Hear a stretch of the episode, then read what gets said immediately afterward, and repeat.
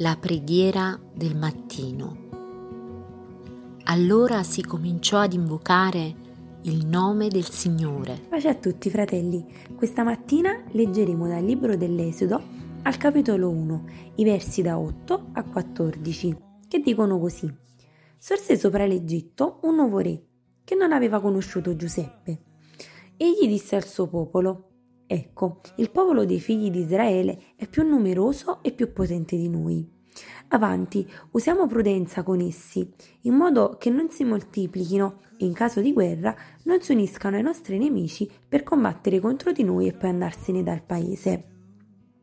Stabilirono dunque sopra Israele dei sovrintendenti ai lavori che lo opprimessero con le loro prepotenze. Israele costruì al faraone le città di approvvigionamento, Pitom e Ramses.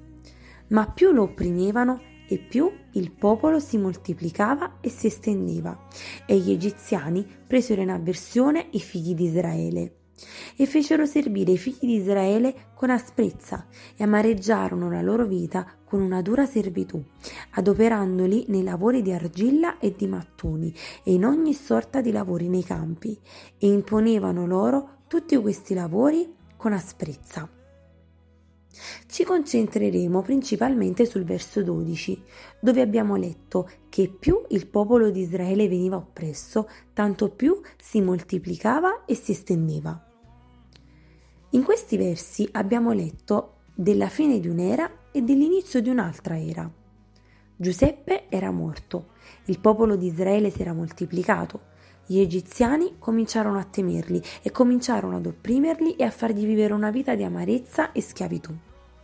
Ma il popolo di Israele, benché oppresso, schiacciato, sfruttato, ridotto allo stremo, continuava a crescere e a moltiplicarsi. Gli egiziani non soltanto non riuscivano nel loro intento di indebolirli, ma al contrario, essi continuavano a crescere. Il popolo di Israele ha sempre visto la propria schiavitù sotto un unico punto di vista, quello che gli faceva vedere la loro fatica, il loro dolore, le loro sofferenze, senza guardare a quanto quell'esperienza stesse portando crescita per quel popolo, senza pensare a quante volte quella stessa esperienza li abbia portati a vedere quanto Dio fosse vicino, quanto Lui stava facendo per loro. È per mezzo di questa esperienza che poterono vedere il mare aprirsi, la manna e le quaglie cadere dal cielo, l'acqua sgorgare dalle rocce e la conquista della terra promessa. Non possiamo permetterci di commettere lo stesso errore. La prova non arriva nella nostra vita per sterminarci, ma per portare crescita, per permetterci di germogliare e di fiorire in terra arida. Questo è quello che Dio vuole per noi. Cominciamo a guardare al lato positivo delle cose, chiediamo a Dio di farci comprendere lo scopo delle prove e delle difficoltà che arrivano nella nostra vita, così da sfruttarle al meglio per non renderle vane e anzi per far sì che siano motivo di crescita, soprattutto spirituale.